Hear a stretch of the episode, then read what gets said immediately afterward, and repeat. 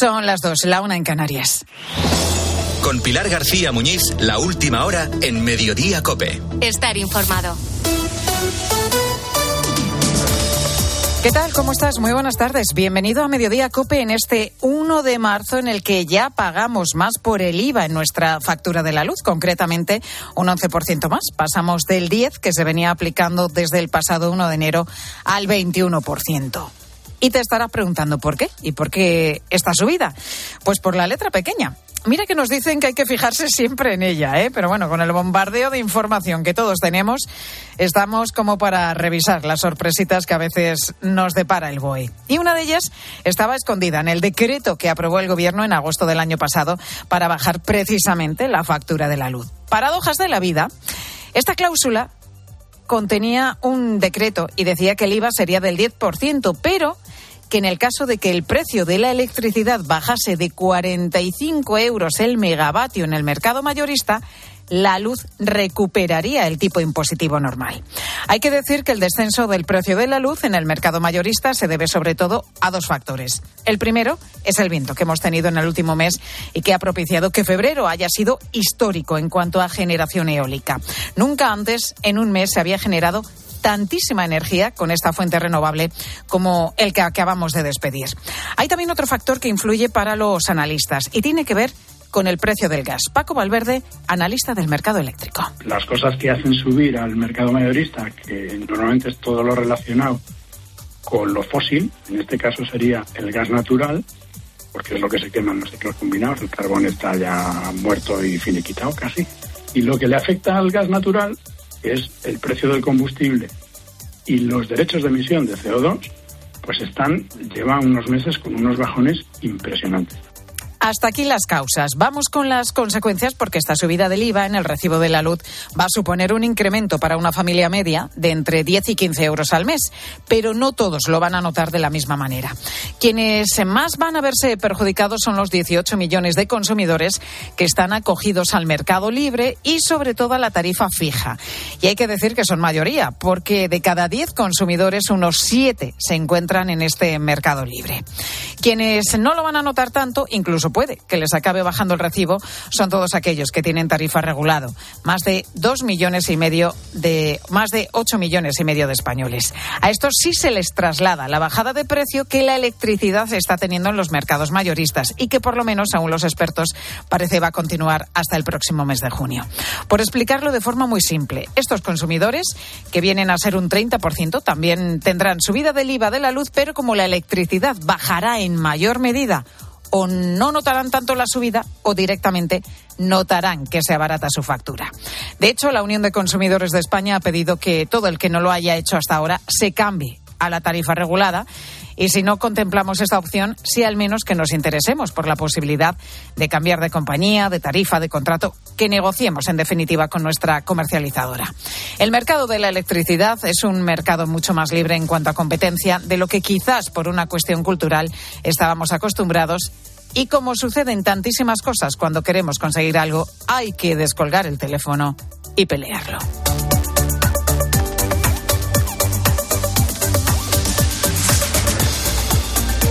Sube el IVA de la luz y además hay otros asuntos también destacados que te cuenta ya a continuación Ángel Correa. Bueno, Pilar, tú hablabas del viento y yo te hablo de la lluvia, porque toca alivio, ya que el Ebro finalmente no traía tanta agua como parecía. La crecida del río provocada por esas intensas lluvias de estos días pasados ha llegado hoy a Zaragoza, pero con un caudal de unos 1.600 metros cúbicos por segundo, la mitad que en la última gran crecida de hace 3 años. En el año 21 yo creo que había más cantidad, pero vamos, que tenía que bajar siempre así, porque luego cuando ves o el Danubio o el Moldova, dices, pero ¿qué decimos del Ebro? Si esos son unos ríos que queda gusto verlos, pero bueno. Bueno, el Ebro también da gusto verlo, Pilar, sobre todo a su paso por Zaragoza. En cualquier caso, se mantiene la alerta amarilla por la posibilidad de algún desbordamiento y el ayuntamiento pide a los zaragozanos que eviten acercarse en exceso al cauce del Ebro. Y en Francia, protesta a sorpresa de los agricultores en plenos Campos Elíseos. Parece que no termina de llegar la calma a este sector porque esa manifestación, que no tenía permiso, se ha saldado con al menos 66 detenidos en el centro de París. Han llenado de tractores y de paja el Arco del Triunfo. Y además, dos imágenes de esta mañana, una en Valencia, la primera mascleta para estas fallas, donde se acaba de guardar, antes del ruido de la pólvora, un minuto de silencio por las víctimas del incendio de Campanar. Y la otra foto, la del rey don Felipe, cumpliendo con la tradición en este primer viernes de marzo. Entre aplausos de los muchos fieles que se daban cita a la Basílica de Jesús de Medinaceli, en Madrid, el rey ha acudido a los pies de la imagen. En nada, en menos de un mes, estaremos ya en Semana Santa, Pilar. Gracias, Correas. Bonilla, ¿qué tal? Muy buenas tardes. Hola, Pilar, buenas tardes. Ancelotti apuesta por la normalidad en el regreso de Vinicius a Mestalla. Mañana hay un Valencia-Real Madrid, 9 meses después de los incidentes racistas con Vinicius en Mestalla. El Valencia apela a la responsabilidad de su afición y Ancelotti apuesta también por el fútbol y por la concordia. Mañana es de ir a jugar un partido de fútbol, un gran partido de fútbol, un espectáculo entretenido. No olvidar lo que ha pasado el año pasado. Cuando hay actos racistas tenemos que condenarlo, identificarlo. También en una ciudad que en las últimas semanas ha sufrido una tragedia, estamos muy solidarios con las familias que han sido afectadas por esto. Creo que es aún más importante llegar para jugar el mejor partido posible. Pienso que también el Valencia piensa lo mismo. La noticia es el regreso de Bellingham. Ha dicho Ancelotti que está al 100%. De la final de la Copa del Rey entre Mallorca y Athletic habrá unas 20.000 entradas por equipo. El Athletic de Bilbao ya ha anunciado que la sortea el 14 de marzo. En la Fórmula 1 en Bahrein, en marcha ya los últimos entrenamientos libres que está liderando Fernando Alonso, y la atleta María Vicente ha confirmado entre lágrimas su rotura completa del tendón de Aquiles. Pilar García Muñiz. Mediodía COPE. Estar informado. Bueno, tenemos ya una montaña importante de documentos, de informaciones, de noticias y detalles sobre la trama que sigue creciendo, la trama del caso Koldo, que sigue creciendo conforme pues vamos conociendo más detalles del sumario. El resumen de esta investigación del caso Koldo, o del Orme, como se llama oficialmente, ya suma al menos 17 millones de euros en beneficios. Y por los documentos del sumario a los que ha tenido acceso la cadena COPE, llama especialmente la atención el miedo, la cautela y las muchas medidas de seguridad que llevan meses tomando los investigados. Juan Maño, muy buenas tardes. ¿Qué tal, Pilar? Buenas tardes. A priori, cualquiera diría que sabían que estaban siendo escuchados. Vamos a ver, analizando lo que ocurre, efectivamente, el juez ordenó la intervención de las comunicaciones telefónicas de los investigados el 8 de septiembre pasado. Pues bien, en octubre los ahora detenidos ya mostraban una preocupación máxima por si les escuchaban y tomaban medidas constantes de seguridad. A la cabeza, el subteniente de la Guardia Civil, destinado en labores de seguridad en el Ministerio de Transportes y jubilado desde este verano, José Luis Rodríguez. Trabaja en el grupo Cueto, uno de los participantes en la empresa de las mascarillas. Este guardia reprocha a Koldo García, en octubre, que le llame sin utilizar WhatsApp o Señal, considerados tradicionalmente dos aplicaciones seguras para evitar escuchas. En otra comunicación, en diciembre, reitera insistente a su interlocutor que hable por WhatsApp, que utilice los términos adecuados por teléfono. E insiste, quiero decir que te olvidas, no debes de olvidarte, ¿me entiendes? Este subteniente se revela como una pieza clave del grupo. Ahora gestionaba una explotación de pizarras en Orense. Llama la atención de los investigadores su afirmación en una de sus conversaciones. Esto de las pizarras no es un dinero que haya ahorrado yo de toda mi vida. Para que te hagas una idea, una de las empresas que ha capitalizado esto fue la que compró todas las mascarillas de España. Por cierto, la he gestionado yo a través del Ministerio del Interior.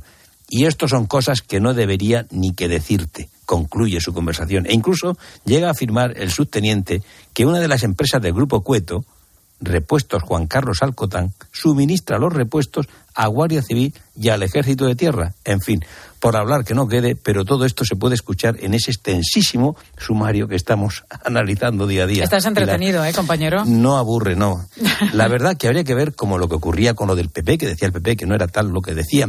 En cualquier caso, referido a dos personas claves dentro del partido, habría que ver si lo que dicen realmente se corresponde luego con la verdad. Estamos intentándolo, pero son tantos los datos y en cualquier caso la Guardia Civil lo tiene en cuenta, lo analiza y lo refleja en su instrucción. Bueno, pues a medida que vayas conociendo más detalles de ese sumario nos lo vas contando, Juan. La verdad que nos llaman la atención muchísimos detalles, muchísimas cosas, y entre ellas, por ejemplo, que José Luis Ábalos haya dicho en una de sus múltiples entrevistas estos días, ya sabes que está dando una tournée por varios medios de comunicación, que borró las conversaciones de WhatsApp que tenía con Koldo García. Y aquí lo llamativo es que el propio borrado de esos chats podría ser ya un indicio de sospecha para la justicia. Pilar Cisneros, muy buenas tardes. Buenas tardes, Pilar. Claro, es lo que nos estamos preguntando todos. ¿Por qué pudo borrar José Luis Ábalos los mensajes de WhatsApp que tenía con Koldo García y por qué bloqueó al que fue su asesor? Y a partir de aquí, pues nos surgen todo tipo de dudas. Por ejemplo, si se pueden usar como pruebas estos mensajes en un posible juicio. Si, a pesar de, como dice, están borrados, la policía podría recuperarlos o si la justicia realmente los puede reclamar. Hemos consultado a Emilio Cortés, es catedrático de Derecho Penal de la Universidad de Extremadura, y nos ha confirmado que, aunque no tenga peso como prueba, sí que pueden constituir un indicio de culpabilidad.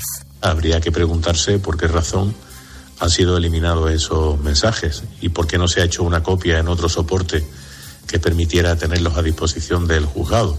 No va a ser el corazón de una eventual sentencia condenatoria, no va a ser el dato madre, pero indiscutiblemente, ya digo, desde el punto de vista indiciario, puede venir en apoyo de otras pruebas o de otros indicios que, conectados racionalmente, pueden acabar enervando la presunción de inocencia de un posible acusado. Hoy en la tarde hablamos con Emilio Cortés sobre esta cuestión y desde luego le vamos a plantear un montón de dudas que nos sugiere este caso, Pilar. A partir de las 4 en la tarde de COPE con Pilar Cisneros y Fernando de Aro. Gracias, tocaya. Gracias a ti. Más allá de la trama, hoy este caso tiene un nombre propio en la política, el de la presidenta del Congreso y expresidenta de la Comunidad de Baleares, Francina Armengol. Son ya demasiadas sombras, ya no hay salida. O se cuenta absolutamente toda la verdad o Francina Armengol no puede seguir ocupando su cargo. Escuchas a la actual presidenta de Baleares, Marga Prohens, que ha explicado uno por uno esta mañana en Herrera en COPE todos los puntos que están sin responder sobre la compra de mascarillas que hizo el anterior gobierno de las islas. Recuerda que costaron 3,7 millones de euros que se compraron a la presunta trama hoy investigada y ligada a Koldo García, pero que nunca se utilizaron porque no servían, porque eran unas mascarillas de mala calidad. Y aún así, el gobierno balear, insistimos, estaba entonces de presidenta Francina Armengol, dio el visto bueno.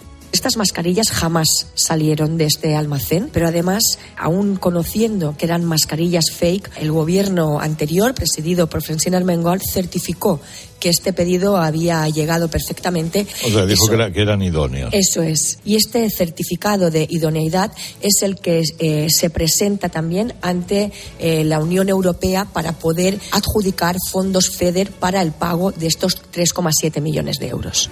Dice Prohens que también cabe preguntarse por qué el gobierno de Baleares no reclamó el dinero a la empresa Soluciones de Gestión hasta 3 años después. Y sobre todo, por qué no se inició ese proceso para pedir la devolución hasta el último día de gobierno socialista en las islas.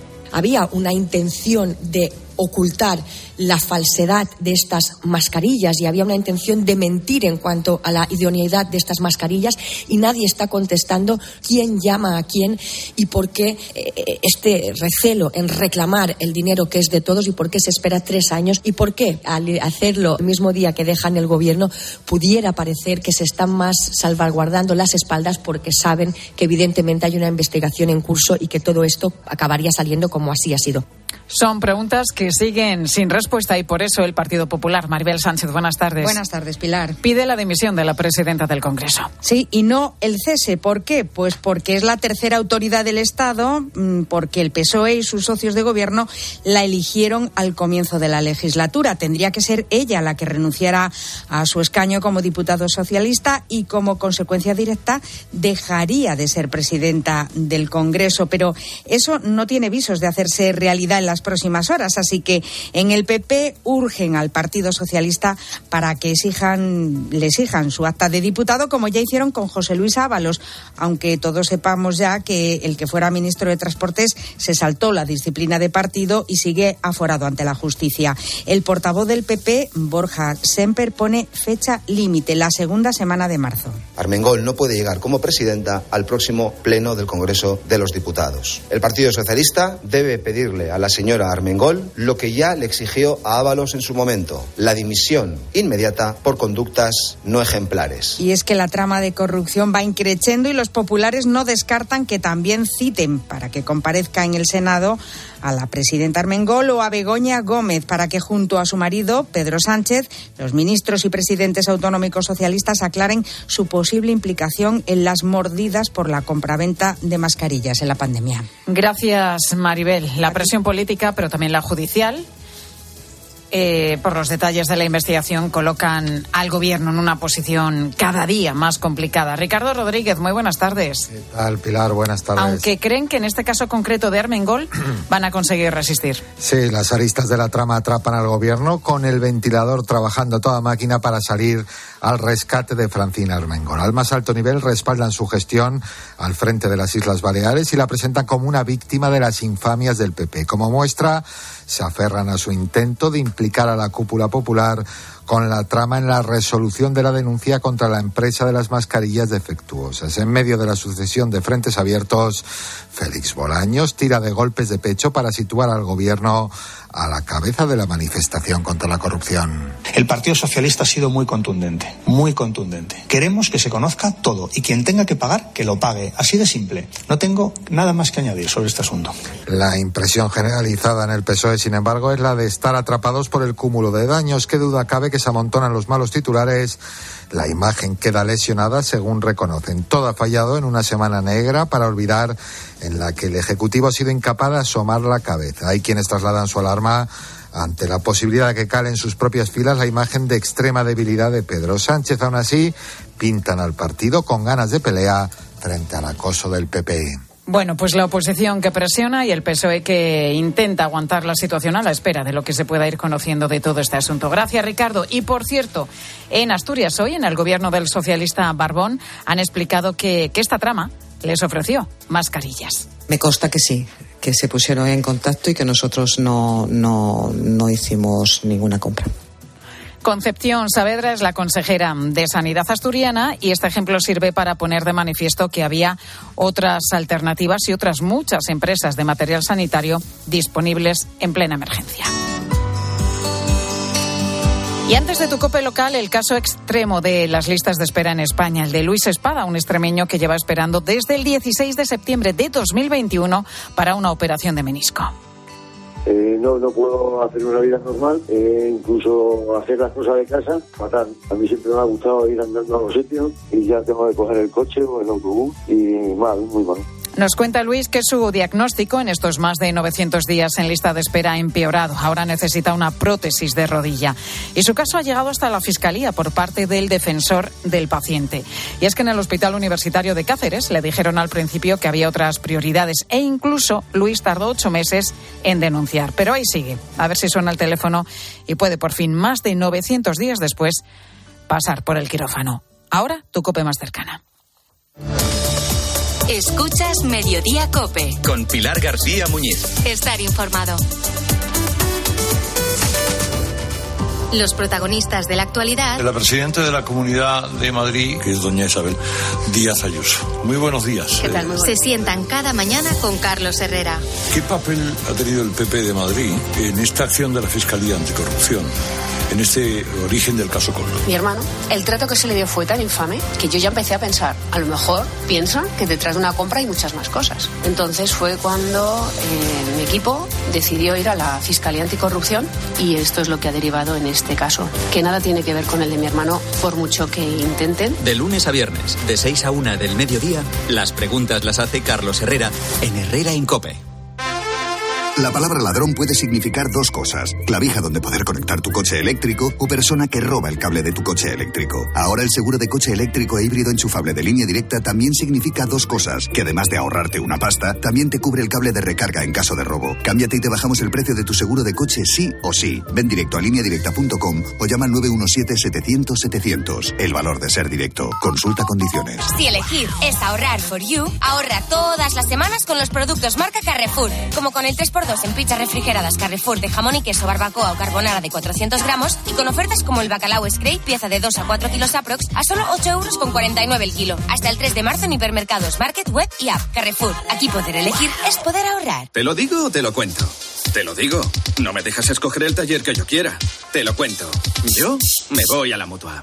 Vente a la Mutua y además de elegir el taller que quieras, te bajamos el precio de tus seguros, sea cual sea. Llama al 91 555 5555. Te lo digo, te lo cuento. Vente a la Mutua. Condiciones en Mutua.es. 29. Tus nuevas gafas graduadas de Sol Optical. Estrena gafas por solo 29€. Infórmate en soloptical.com. Pilar García Muñiz. Mediodía COPE.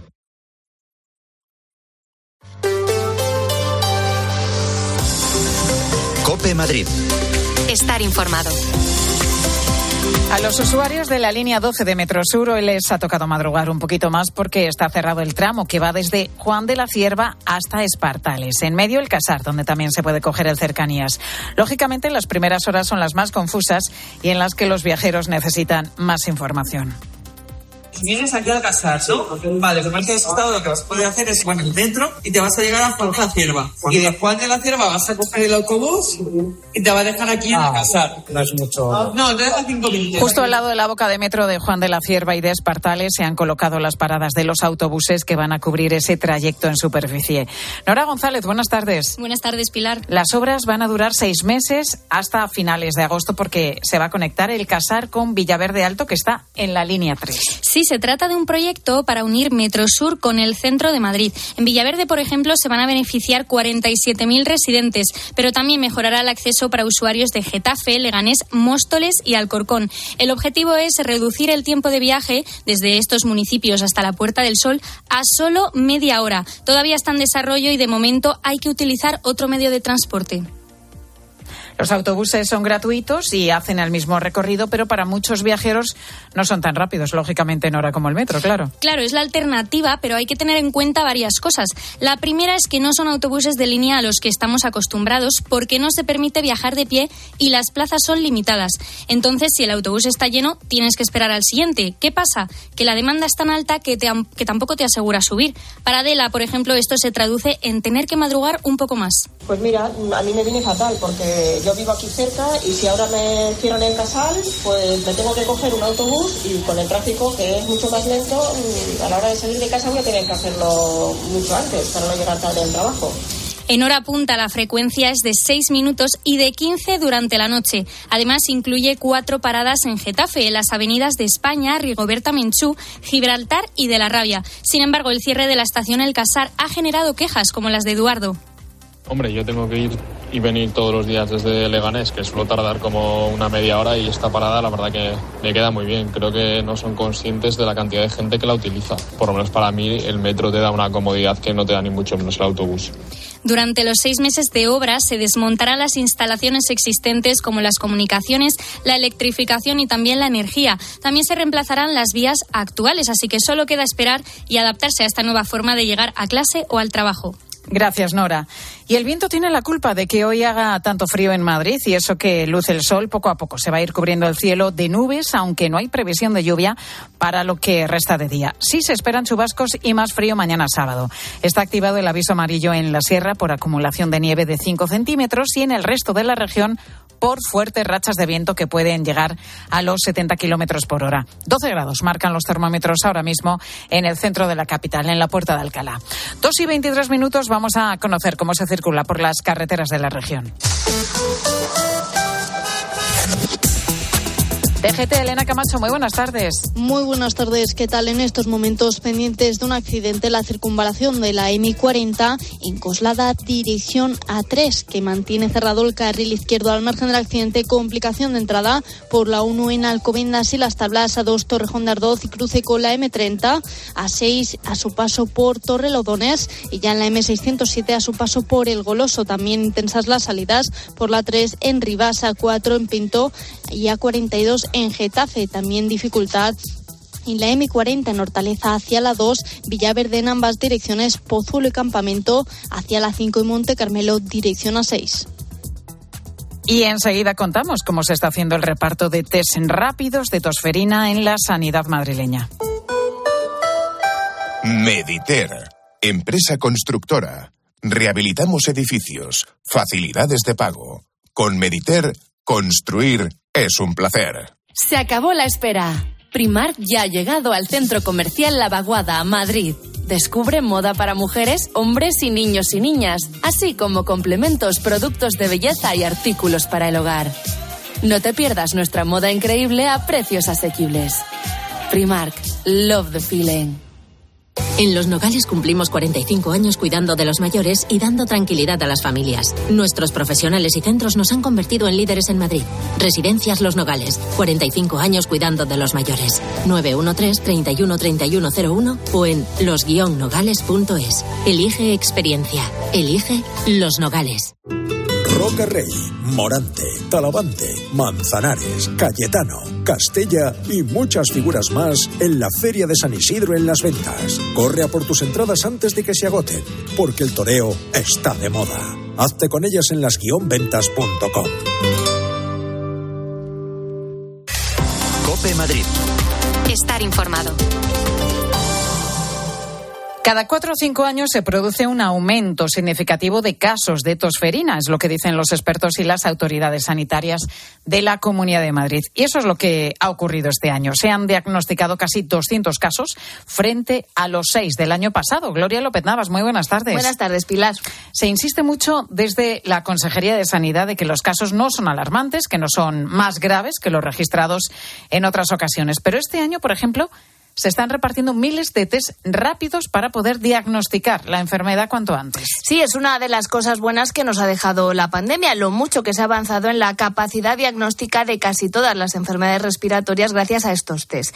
Es lo que nos cuenta COPE el pediatra Javier Álvarez. Por eso él confía en que estas pruebas sirvan para controlar mejor este brote.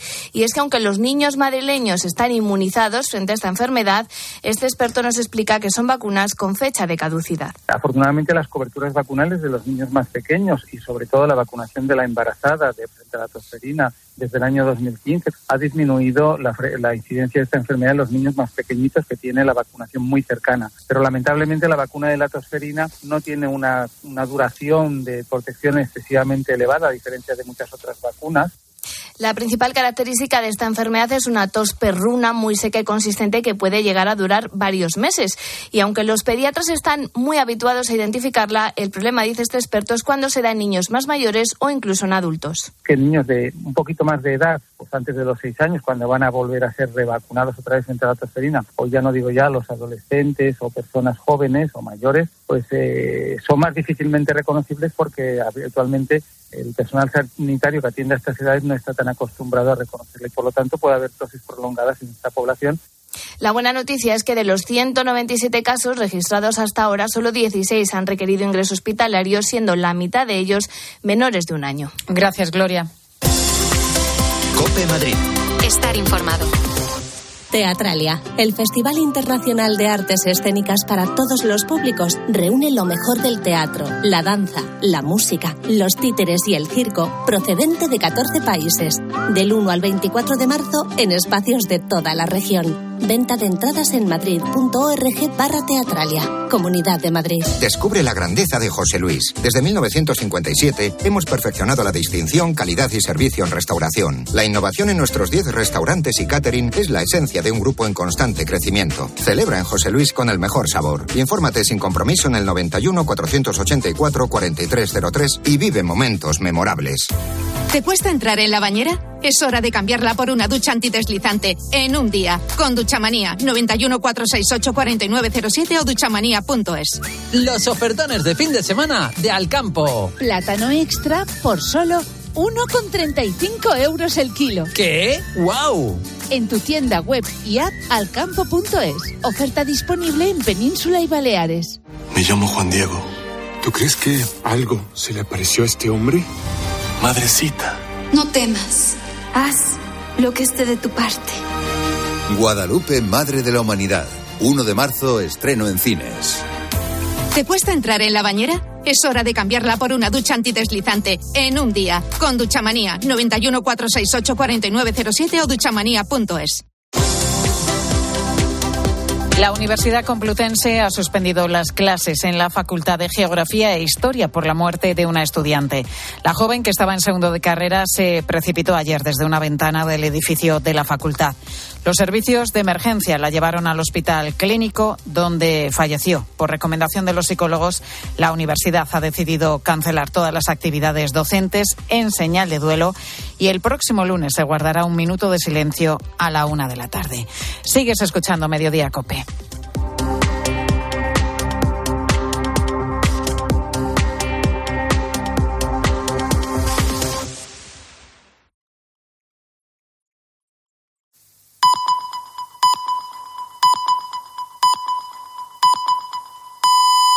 Son las 2:30, la 1:30 en Canarias. Con Pilar García Muñiz, la última hora en Mediodía COPE. Estar informado. ¿Qué tal? ¿Cómo estás? Muy buenas tardes. Bienvenido a Mediodía COPE. Francina Armengol, la presidenta del Congreso de los Diputados, es licenciada en farmacia y ahora también funambulista, porque en este momento camina por la cuerda floja de la política. El huracán del caso Koldo se va moviendo permanentemente entre ministros y organismos públicos que contrataron la compra de mascarillas con la empresa Soluciones de Gestión a través de intermediarios que cobraban mordidas. Ahora, el ojo de ese huracán está sobre Francina Armengol, porque hasta julio de 2023 fue la presidenta socialista de Baleares. Durante su mandato y en plena pandemia se contrataron la compra de mascarillas con la empresa implicada en la trama. Más de 3,5 millones de euros que se cargaron a los fondos europeos. Ya hemos contado que cuando llegaron esas mascarillas a Baleares, los técnicos de sanidad comprobaron que no cumplían los requisitos, que no eran de calidad. Era, vamos, como ponerse una servilleta de papel en la boca. Así que, como no servían, se guardaron en un almacén. Lo normal en una compraventa es que si algo no vale, se devuelve y a continuación se exige el dinero. Pues lo raro en este caso es que, conociendo que las mascarillas no valían y después de almacenarlas, el gobierno de Baleares dio la orden de pagarlas a la empresa Soluciones de Gestión, la de la trama del caso Koldo. Esta es la clave de la denuncia que hoy hace el Partido Popular. Así lo contaba esta mañana aquí en Herrera en COPE la actual presidenta de Baleares, la popular Marga Prohens. Estas mascarillas jamás salieron de este almacén, pero además, aún conociendo que eran mascarillas fake, el gobierno anterior, presidido por Francina Armengol, certificó que este pedido había llegado perfectamente. O sea, dijo que eran idóneos. Eso es. Y este certificado de idoneidad es el que se presenta también ante la Unión Europea para poder adjudicar fondos FEDER para el pago de estos 3,7 millones de euros. Algo no cuadra en este asunto y la Fiscalía empieza a preguntar. Y entonces, 3 años después, cuando ya han perdido las elecciones, el gobierno de Francina Armengol decide reclamar el dinero justo antes de abandonar el poder. Había una intención de ocultar la falsedad de estas mascarillas y había una intención de mentir en cuanto a la idoneidad de estas mascarillas, y nadie está contestando quién llama a quién y por qué este recelo en reclamar el dinero que es de todos, y por qué se espera 3 años, y por qué al hacerlo el mismo día que dejan el gobierno pudiera parecer que se están más salvaguardando las espaldas, porque saben que evidentemente hay una investigación en curso y que todo esto acabaría saliendo como así ha sido. El mecanismo para reclamar el dinero lo acaba activando el PP cuando llega al gobierno balear, porque todo se había hecho a matacaballo, a última hora. Y es en este punto de la historia cuando el dueño de la empresa Soluciones de Gestión, Juan Carlos Cueto, tira de su presunto mediador en la compra, Koldo García, para intentar que pare la reclamación que le estaban haciendo del dinero. Esta es en síntesis la historia. A Francina Armengol no se la cita en el sumario ni aparece como implicada, pero era entonces la presidenta del gobierno de Baleares. Las órdenes de conformidad en la compra de mascarillas, por ejemplo, no las firmó ella, no las firmó Armengol. Normalmente las firman los técnicos o altos cargos, pero la clave es si Armengol lo sabía o si debería de haberlo sabido como máxima responsable de ese gobierno autonómico. Por ahí apunta el PP cuando hoy pide su dimisión como presidenta del Congreso. El problema es que no es un cargo cualquiera y que su salida crearía una crisis institucional que haría tambalearse todavía más al gobierno. Y por eso el PSOE no puede permitirse ese lujo, caiga quien caiga, o mejor dicho, para evitar que caiga quien caiga.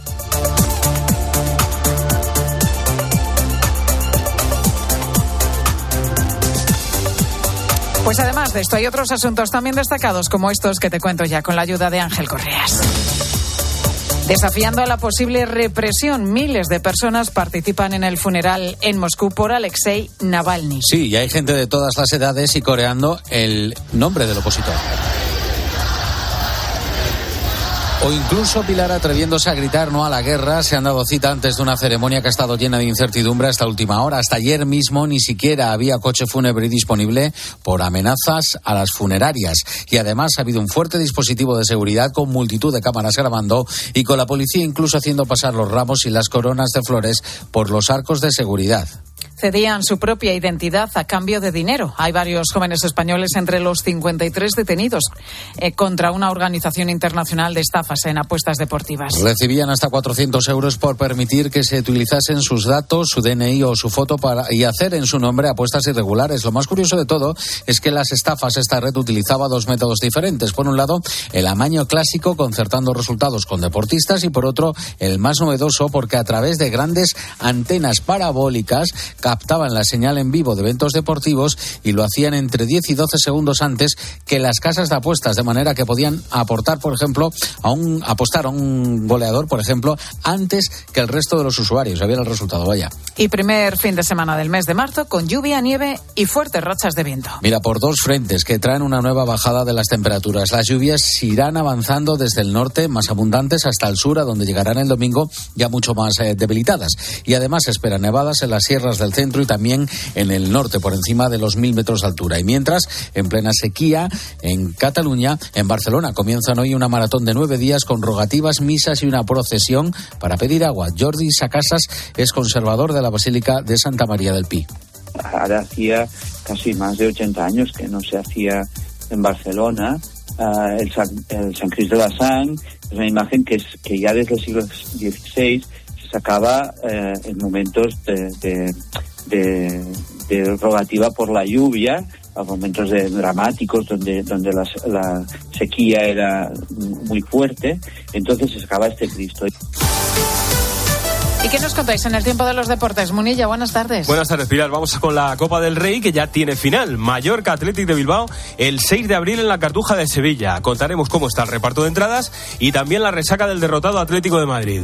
Mañana vuelve Vinicius a Mestalla y tenemos que escuchar tanto lo que se ha dicho en la previa desde Valencia como desde Madrid, donde además es noticia, Ancelotti ha confirmado el regreso de Jude Bellingham. Ojo al estreno de la Fórmula 1 en Bahrein, donde Sainz y Alonso acaban de marcar los mejores tiempos en los últimos entrenamientos libres. Eso y la jornada de la Euroliga de baloncesto, el duelo del domingo entre Nadal y Alcaraz y la grave lesión del atleta María Vicente. Pilar García Muñiz. Mediodía COPE. Estar informado.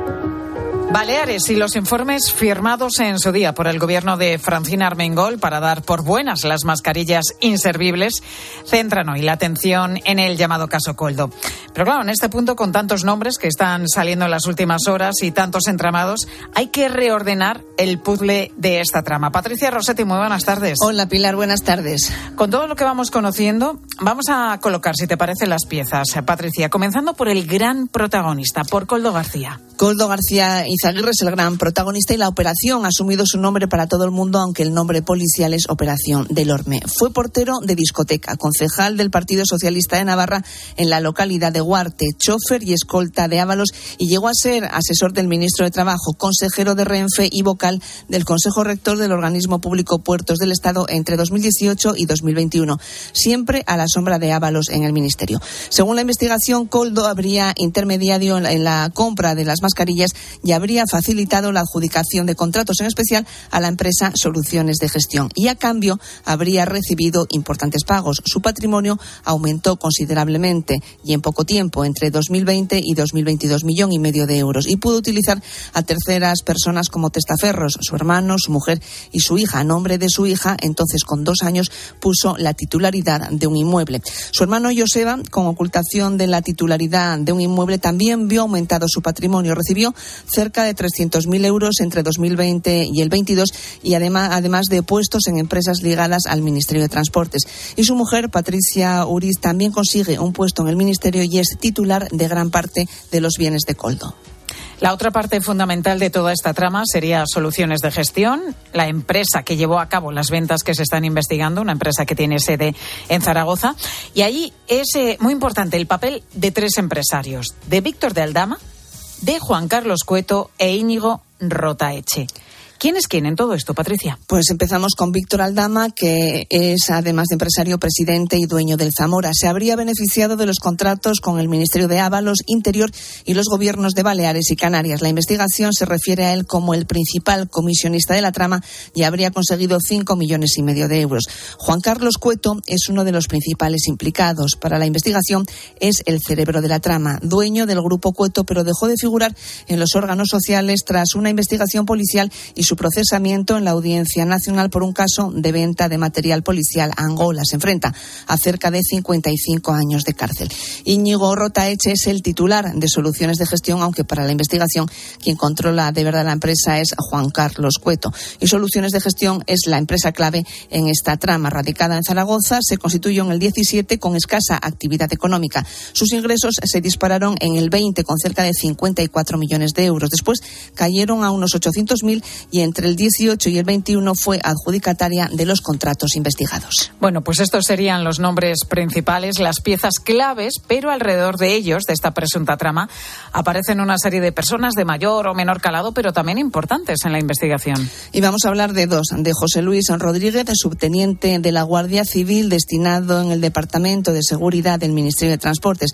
Está considerado como una pieza clave en la gestión de los contratos investigados y, según la investigación, hay indicios de su conocimiento y posible participación en la trama.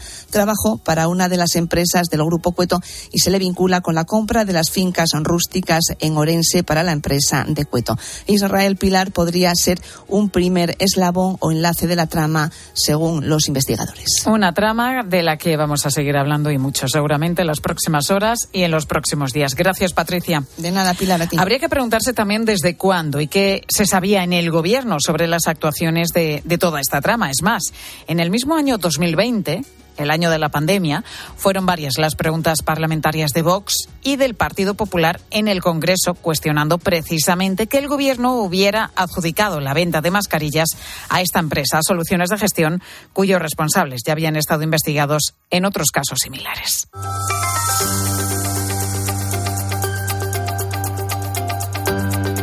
Y hoy, 1 de marzo, entra en vigor la subida del IVA de la luz, que pasa del 10 al 21%. Y esa subida va a suponer entre 10 y 15 euros más al mes para los consumidores que estén en el mercado libre, especialmente aquellos que tienen tarifa fija, que son la mayoría, unos 18 millones de consumidores.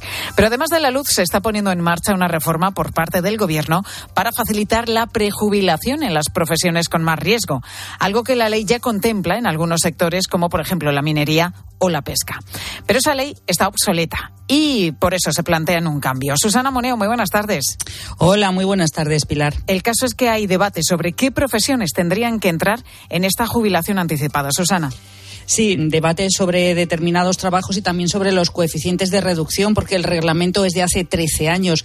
Se tienen en cuenta los índices de siniestralidad y enfermedades profesionales.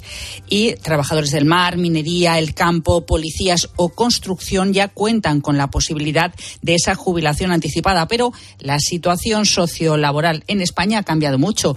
Dolores Carrillos, profesora de Comillas y CADE. El sector servicios, que es el que tendría mayor incidencia desde el punto de vista el coste en la jubilación, pues habrá que ver si también requeriría una reducción. ¿Puede alguien que cuida de un tercero mayor, que tiene que mover pesos, con 65 años hacerlo?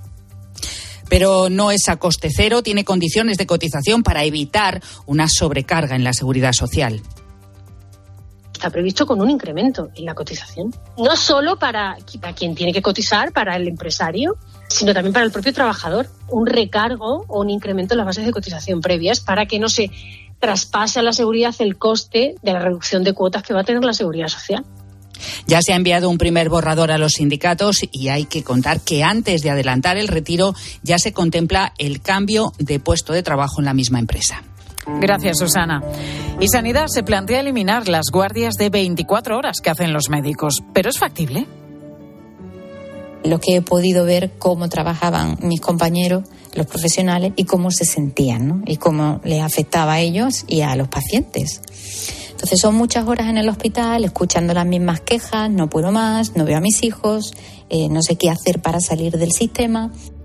Tamara Contreras es médico intensivista y fue ella quien comenzó su campaña contra las guardias de 24 horas. Primero empezó en redes sociales y después en una plataforma donde acumula ya más de 85.000 firmas. Merecíamos visibilizar nuestra situación, una realidad desconocida de cómo vivimos, de cómo trabajamos, y desde ahí poder conectar con la población buscando el apoyo de la sociedad en algo tan trascendental como es cuidar a los que nos cuidan, cuidar a los que cuidamos. Durante casi 4 años, Tamara se ha dedicado también a la gestión de la sanidad y por eso tiene una visión más amplia.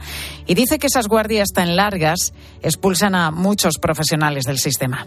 La preocupación que es qué va a pasar con nuestro sistema sanitario si continuamos con un modelo arcaico que no ha avanzado y que está empujando a los profesionales a replantearse su vida profesional o a abandonar determinadas especialidades o directamente no eligiéndolas por la dureza de las guardias. La cuestión está sobre la mesa, pero el caso es si es realmente factible. Por ejemplo, la Asociación de Médicos y Titulados Superiores de Madrid, AMITS, calcula que esta medida supondría aumentar las plantillas médicas como mínimo en 1/3 y, por tanto, no habría médicos suficientes. María José Campillo es médico de urgencias y presidenta de la Confederación de Sindicatos Médicos de Murcia. Ni siquiera hay médicos para cubrir todo lo que se necesitarían en urgencias hospitalarias, en urgencias pediátricas, en intensivos. Entonces, no, literalmente es imposible poder hacerlo de golpe y en poco tiempo. Hay que hacerlo gradualmente, con un estudio previo y viendo dónde se puede hacer y dónde no se puede hacer. Este cambio también llevaría aparejado un asunto económico, porque esas guardias de 24 horas suponen gran parte del sueldo de los médicos. Un día de guardia supone unos 470 euros más. Y si es festivo, superan los 500. No sabemos de dónde partimos, no sabemos cuántos se necesitan, que es lo primero que se tiene que hacer.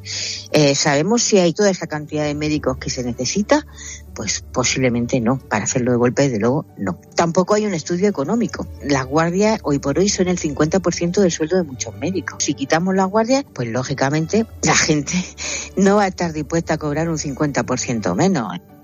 Acabar con estas guardias se empieza a estudiar, pero como vemos no va a ser un tema sencillo. Sigues en Mediodía ahora con tu COPE más cercana.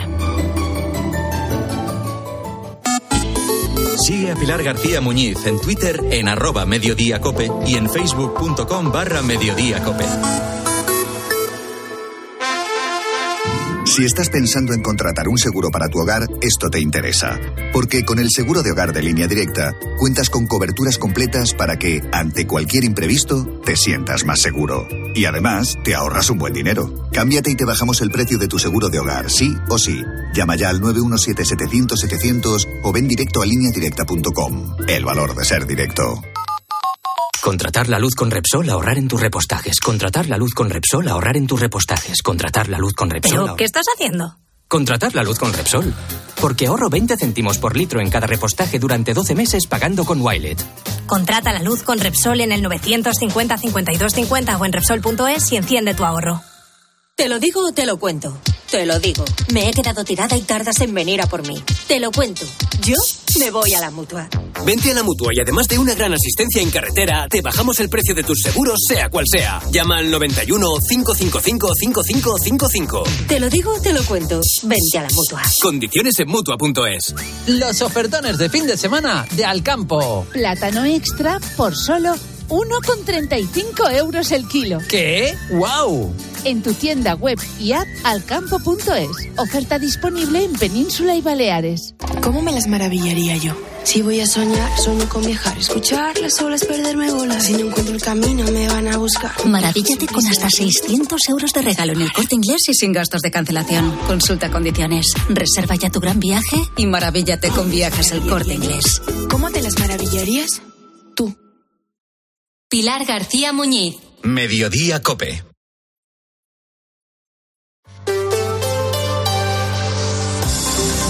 COPE Madrid. Estar informado. ¿Cuántas veces has dicho eso de madre mía, cuánto dura este semáforo? Eso si vas conduciendo. Pero si eres el peatón, a lo mejor te ha tocado acelerar el paso porque el semáforo dura poquito. Todo esto, como podrás imaginar, está perfectamente regulado, coordinado. Se encargan de ello en el Centro de Gestión y Vigilancia de la Circulación. Nuestros compañeros de la tarde se han pasado por allí para ver cómo funciona y, sobre todo, cómo se controlan los semáforos. ¿De qué depende que se pongan en rojo o en verde y si siempre duran lo mismo o no? Nosotros hemos salido a la calle. Bueno, ha salido él. Ha salido mi compañero Manu Santas. Manu, muy buenas tardes. Buenas tardes, Pilar, ¿qué tal? Y creo que te encuentras en el cruce de Alcalá con la Plaza de la Independencia, ¿no? ¿Ahí duran mucho los semáforos, Manu? Pues aproximadamente tardan en ponerse en verde unos 25 segundos. Y es que la capital madrileña cuenta con más de 2.900 cruces con semáforos y más de 55.000 cabezas con este aparato que funciona a través de un algoritmo según la demanda del tráfico que haya en ese momento. En el pavimento de varias carreteras de la capital existen más de 9.000 sensores que automáticamente regulan el tráfico. Nuestra compañera de la tarde, Pilar Cisneros, ha podido hablar con Marta Alonso Anchuelo. Ella es directora general de Gestión y Vigilancia de la Circulación de Madrid. En función de esos datos que se toman en calle, esa información va, podríamos decir, al ordenador y a través de un algoritmo se determinan las variaciones que puede haber de tiempo y que se le van dando al semáforo. Pero aparte de este tipo de semáforo, ¿cuál es la función de aquellos que tienen una cámara? Pues aunque pienses que son los que multan, esto no es así. Únicamente son los ojos de los profesionales que hacen posible que cualquier percance como un accidente o un atasco se pueda atender con la mayor brevedad posible. Entonces ya entran menos vehículos por esa calle. Entonces nosotros podemos variar desde aquí, hacer lo que llamamos forzaduras y variar sobre la regulación incluso un poco más para favorecer que no se haga tanto atasco. Así que, Pilar, cualquier imprevisto en la carretera que se pueda tener hace que se active un protocolo en el que los profesionales de circulación velan al momento por nuestra seguridad. En Madrid capital hay, muchísimos miles de semáforos, pero en la región hay municipios en los que no hay ni uno. ¿Cómo se regula allí el tráfico, Manu? Pues es algo peculiar, Pilar. Ni en Pinto ni en Valdemoro existen semáforos. Los últimos dos que existieron en Valdemoro hace décadas regulaban el tráfico entre la calle principal del casco antiguo con una de las vías de entrada de la localidad y el otro estaba situado en el actual Paseo de la Estación. El éxito de que en este municipio de más de 80.000 habitantes disminuyan los accidentes cada año, a pesar de que la tasa de motorización del municipio sea de más de 500 vehículos por cada 1.000 habitantes, ha sido el de crear rotondas, estructurar sus vías, añadiendo pasos de cebra. David Conde es el alcalde de Valdemoro. Y es un modelo que se ha adaptado así y se ha ido manteniendo con diferentes gobiernos durante todos estos años. Al final es verdad que todo tiene sus pros y todo tiene sus contras. No te diría que eso vaya a ser así siempre, porque hay algún punto muy concreto que tenemos localizado en el que es posible que en un futuro sí se instalen semáforos. De hecho, estamos haciendo los estudios previos para ello.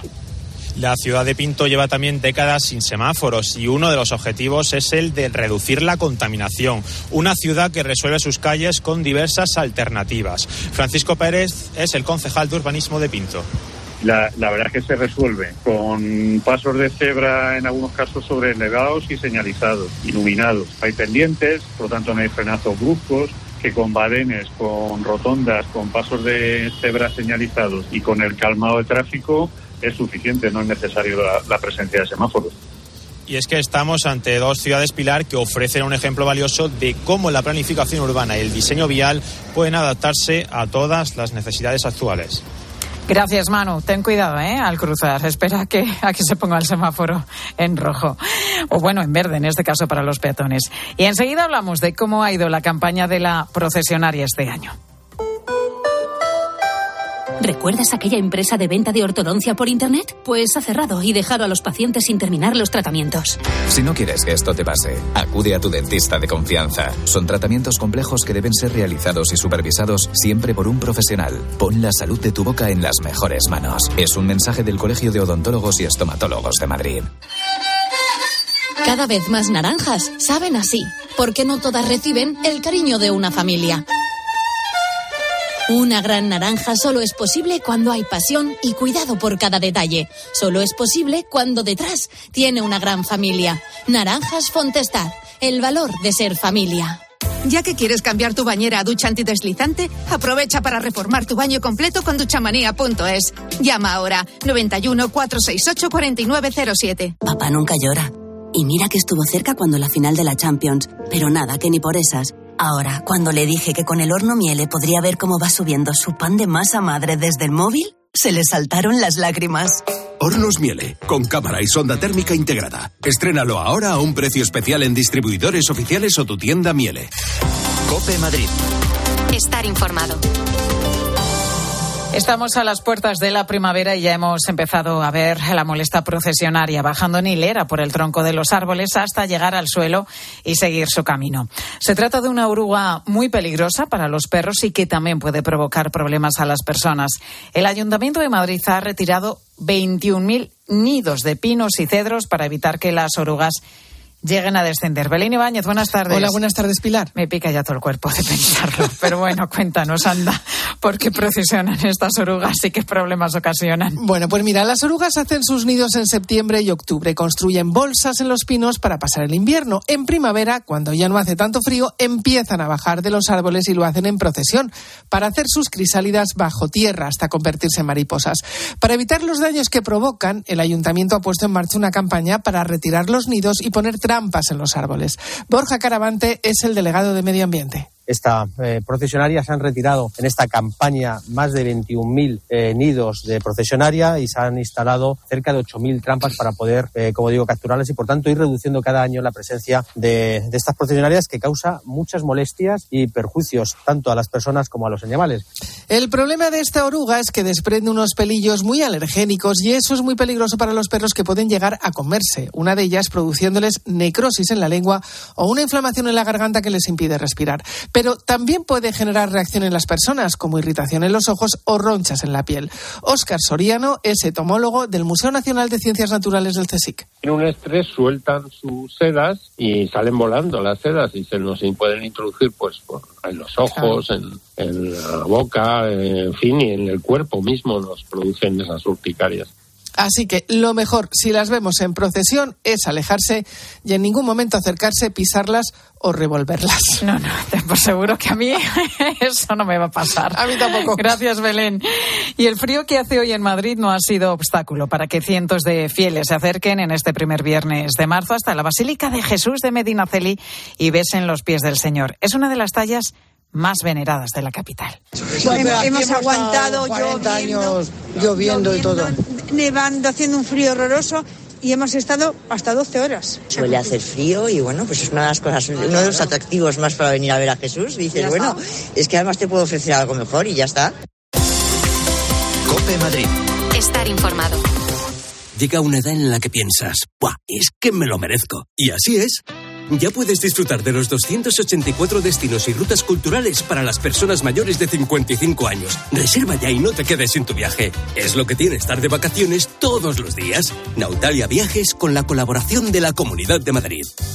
Los ofertones de fin de semana de Alcampo. Lubina grande más de 800 gramos por solo 8,99 euros el kilo. ¿Qué? ¡Wow! En tu tienda web y app alcampo.es. Oferta disponible en Península y Baleares. Amigo emprendedor, Mercaoficina te ofrece un futuro más rentable. Alquila cuanto mobiliario necesites para tu oficina con sus ventajas fiscales, ya que alquilando puedes deducirte el gasto mes a mes, a la vez que reciclamos y cuidamos del planeta. Llámanos y estudiaremos tus necesidades a nivel nacional, siempre con los mejores precios. Mercaoficina, aciertos y ahorros. ¿Qué está esperando? ¿Están los jóvenes preparados para una nueva red social? Descúbrelo en la versión musical de Rebelión en la Granja, basada en la popular distopía de George Orwell. Una nueva producción en el Real Teatro de Retiro del Teatro Real y el Ayuntamiento de Madrid. Sábados y domingos por la tarde del 2 al 10 de marzo. Compra tus entradas en realteatroderetiro.es. Vendido, vendido, vendido. Vende tu casa y sigue viviendo en ella. Soy Eduardo Molet, 658-60-60-60. Seguimos contándote todo lo que te interesa aquí en Mediodía COPE.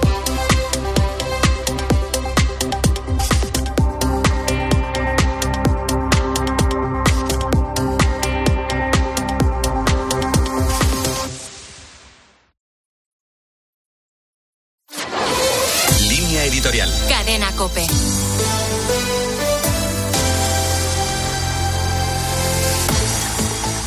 Entre las múltiples derivadas del caso de las mascarillas que convulsiona la política nacional, la que afecta a la presidenta del Congreso, Francina Armengol, tiene una especial gravedad. Que la tercera autoridad del Estado esté bajo sospecha supone una grave erosión para la imagen de las instituciones democráticas y coloca en situación insostenible a quien debe ser un referente de ejemplaridad. Durante el mandato de Armengol, el Ejecutivo Balear compró mascarillas por un importe de 3,7 millones de euros a través de un acuerdo con la empresa de la trama, mediante un contrato que se redactó después de que se hubiera realizado el pago. Las mascarillas, que resultaron inservibles, fueron adquiridas con fondos de la Unión Europea, lo que ha provocado que el caso se traslade a Bruselas. Además, a pesar de saber que las mascarillas eran inservibles, el gobierno balear avaló su compra ante el Ministerio de Sanidad. Una vez que Armengol perdió las elecciones, pidió a la empresa que devolviera el dinero para intentar protegerse políticamente. Hasta el exministro Ábalos, en una de sus últimas declaraciones, diferenció entre la gestión de la compra por parte del Ministerio de Transportes y la del Gobierno Balear, insistiendo en que en ese caso sí que hubo estafa. Ante la gravedad de estas informaciones que afectan de lleno al gobierno que encabezaba, Francina Armengol no puede seguir presidiendo el Congreso porque no va a gozar de la autoridad moral necesaria ante los grupos parlamentarios